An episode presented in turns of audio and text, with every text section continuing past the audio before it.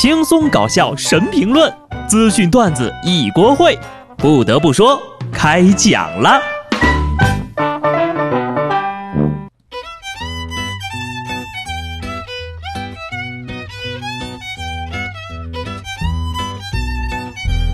Hello，听众朋友们，大家好，这里是有趣的。不得不说，我是机智的小布。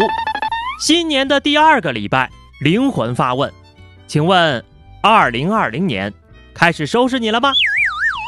我这边老实说啊，再打了，像是带着一九年没有发泄完的怨气，治得我是服服帖帖的。现在吧，我已经在等着春节翻盘了，眼看着时间是一礼拜一礼拜的过去，我就想起了十年之前，那时候吧，春节叫过年，现在的春节，顶多也就叫放假。其实现在谈放假还有点早，提醒大家一个日子啊，千载难逢。有什么人生大计划的，就可以在那天落实了。就在即将到来的二零二零年二月二号，也就是二零二零零二零二，是一个罕见的对称日。而且呢，二零二零的谐音又是爱你爱你，所以现在动动脑子想一想，这一天有什么事情可以准备的呢？结婚呢？到那天呢，一定会有很多人结婚的。所以不要怪我没有提醒过你们哟。其实吧，每一天都是千百年难得一遇的，好好生活就行了。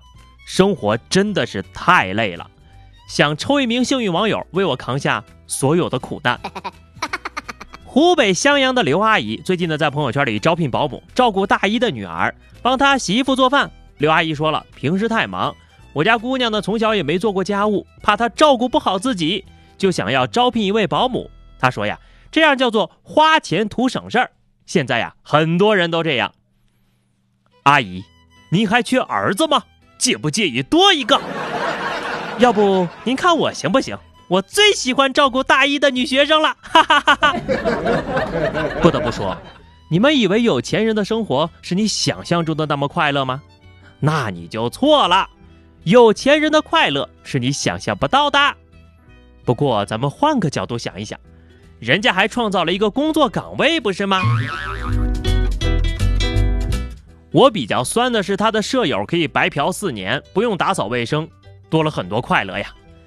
说归说，闹归闹啊，我们还是要明白，可以养尊处优，但是不能主动丧失自理能力。就像我妈让我学做饭的时候告诫我的一样，你可以不做饭，但是你要会做饭。说不定哪天就有用了呢，所以呀，可怕的并不是这种家务上的巨婴，而是心理上的巨婴呀。不得不说呀，每周都打扫卫生的我，也可以告诉大家，在打扫卫生的时候，可能真的会疯掉的。柳州的蔡先生把自己家装修成了一个溶洞，天花板悬挂着钟乳石，屋里呢还有造物器。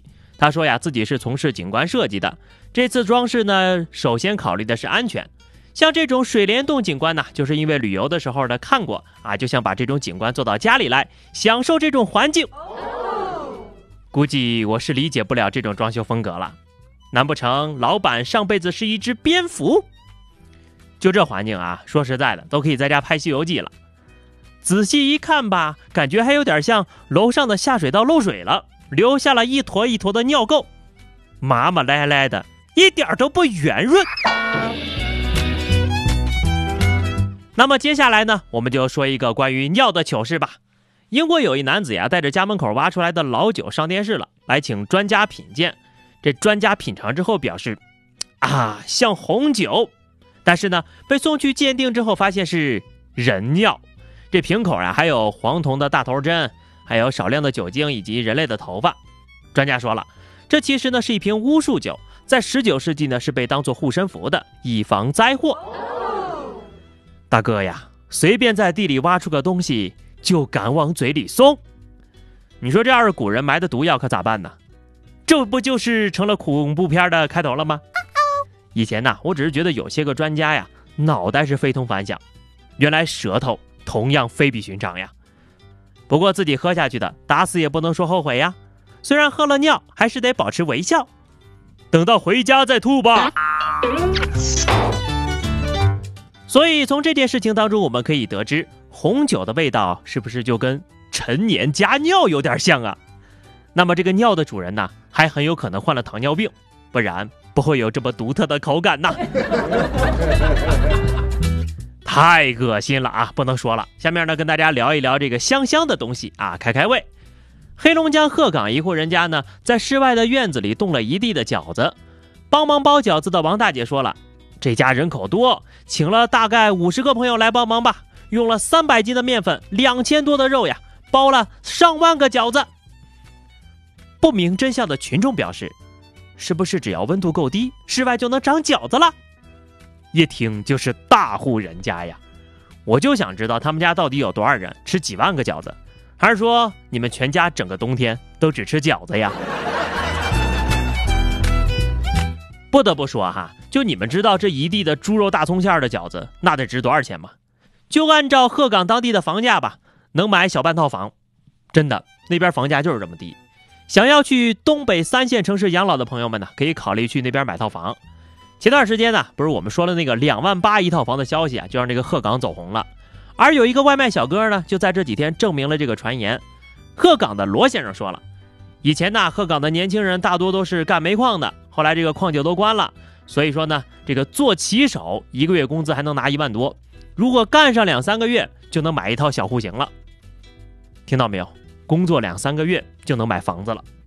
倒不是说送外卖多挣钱啊，而是从另一个角度告诉大家，那边的房子是真便宜呀，超出你的想象。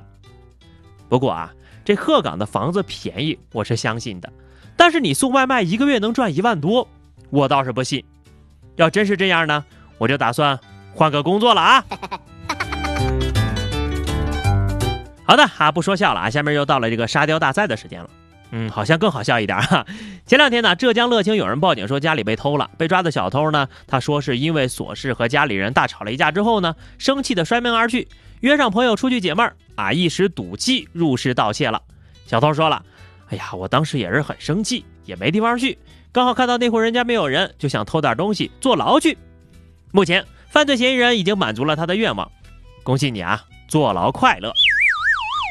嫌疑人的动机很明确啊，就是想一个人静静。警察叔叔表示：“好的，安排。”梦想成真吗？我看大可不必。你是老有所为所欲为呀，你这要是一进去。那可是要留案底的呀！没想到呀，没想到刚开年的一个礼拜，沙雕新闻的竞争就已经这么激烈了。去年的没赶上呢，今年是不是非常的努力呀？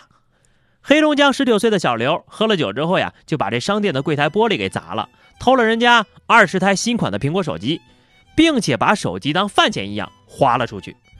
民警发现他曾经被六次行政拘留，三次都是因为吃霸王餐不给钱。他说呢，我这不还没有被刑事拘留过吗？